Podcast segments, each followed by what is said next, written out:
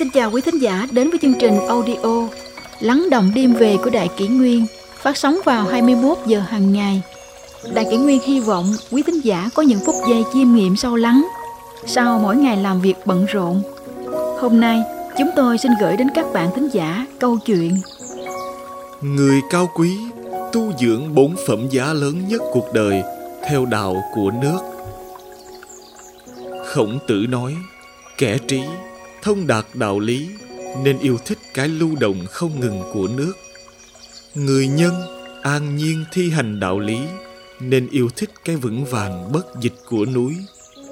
Kẻ trí nhận thức linh động, người nhân tâm hồn an tĩnh.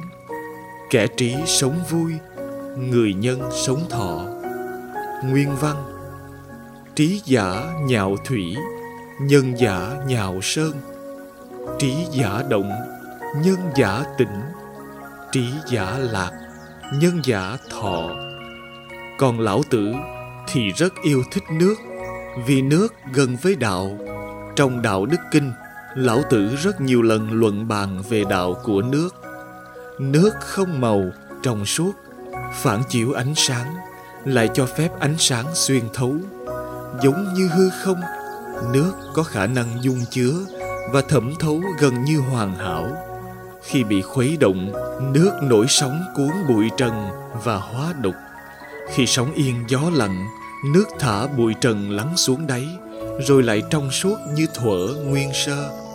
Tâm hồn con người cũng thế.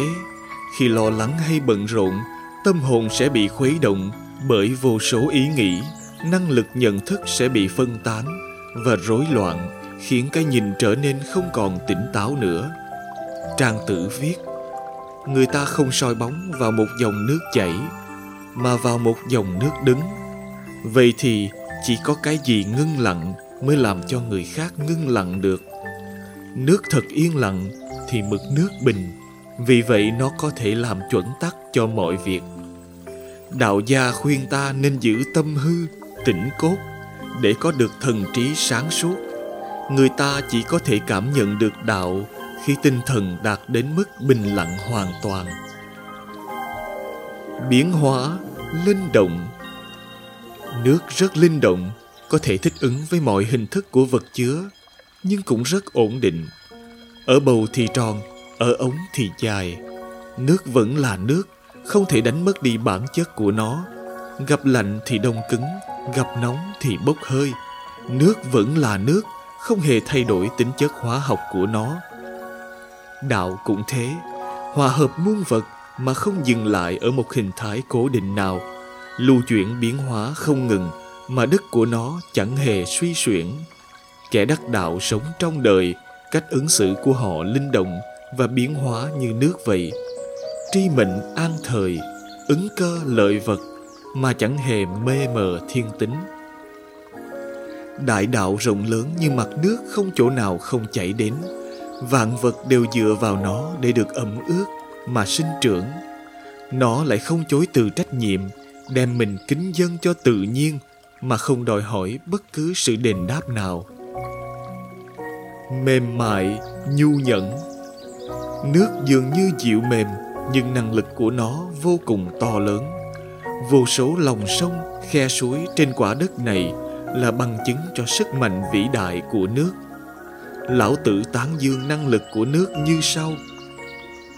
Vạn vật dưới trời không gì mềm yếu hơn nước, mà xét sức công phá thì không gì có thể hơn nó được. Không gì thay thế nó được, mềm thắng cứng, yếu thắng mạnh. Dưới trời không ai biết, không ai có thể làm được. Xét theo lẽ đó, cái dụng của đức nhu thuận thật to lớn. Nhu thuận không chỉ là mềm yếu, mà còn là kiên định, là tri thức minh triết xuất phát từ cuộc sống hòa hợp với đạo. Bởi vì mềm mỏng đại biểu là thể hiện của sức mạnh sinh mệnh. Trong sách Bảo Phát Tử, phần ngoài thiên của tác giả Cát Hồng đã nói Kim dĩ cương chiết, thủy dĩ nhu toàn. Có ý rằng kim loại vì cứng mà gãy, nước nhờ mềm mại mà vẹn toàn. Hạ mình xuống thấp, không tranh giành. nước có khuynh hướng chảy dồn về chỗ thấp tái lập thế quân bình thể hiện đức huyền đồng của đạo. Lão tử viết bậc thượng thiện giống như nước nước hay làm lợi cho vạn vật mà không tranh. Ở chỗ mà người người đều ghét nên gần với đạo. Ôi vì không tranh nên không sao lầm lỗi. Nguyên văn thượng thiện nhược thủy thủy thiện lợi vạn vật, nhi bất tranh. Sử chúng nhân chi sợ ố, cố cơ ư đạo, phù duy bất tranh, cố vô vưu. Đặc tính của nước là chân thành giúp đỡ vạn vật mà không tranh giành danh lợi. Không tranh giành cao thấp, cũng không tự cho mình là hiểu biết, lại không khoe khoang bản thân. Bởi vì không tranh giành với vạn vật, nên nó không có oán hận âu lo lên trên làm mưa móc, xuống dưới làm sông lạch. Nước tưới gội và thấm nhuần vạn vật, không thiên lịch, cũng không cạnh tranh. Bậc thánh nhân đắc đạo giống như nước, khiêm hòa và lặng lẽ, ứng cơ lợi vật, thành tựu đạo hạnh của mình. Hạ mình ở chỗ thấp là có thể cùng một chỗ với quảng đại quần chúng, hấp thụ càng nhiều dinh dưỡng đến để làm phong phú bản thân cổ nhân nói, thiện dụng nhân giả vi chi hạ.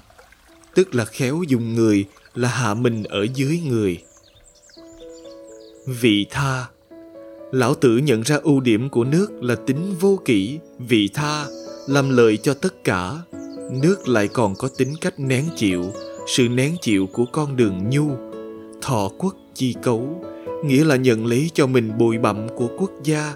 Đồng thời thọ quốc chi tường, nhận lấy cho mình sự rủi ro của nước nhà. Đó cũng là tận cùng của vị tha, nhưng chính nhờ thế mới thực làm chủ được sơn hà xã tắc. Nói đến vị tha và đón nhận là nói đến đặc tính của nước ở mức tổng thể, tính bao la của nó. Đó là nước trường giang chảy miết không ngơi. Dù cuốn theo bao nhiêu rác rưởi mà vẫn luôn thanh khiết đó là nước của đại dương, dù nuôi ngàn muôn tôm cá mà không bao giờ cạn kiệt. Do đó, đi vào đạo nước thì trí không dừng ở đồng vị tiểu tiết, tâm không thu vào tiểu ngã hạn hẹp, cũng như chí phải vượt lũy tre xanh. Tấm lòng phải rộng mênh mông để hòa nhập vào tất cả, tức vật ngã vi nhất. Đó là tính mở vô độ của nước vậy hãy học cách sống trong đời, ung dung tự tại như nước chảy, linh động mà không biến chất, nhu thuận mà kiên định, khiêm hòa mà đức độ. Đó là cách sống hòa hợp với tự nhiên và rất gần với đạo.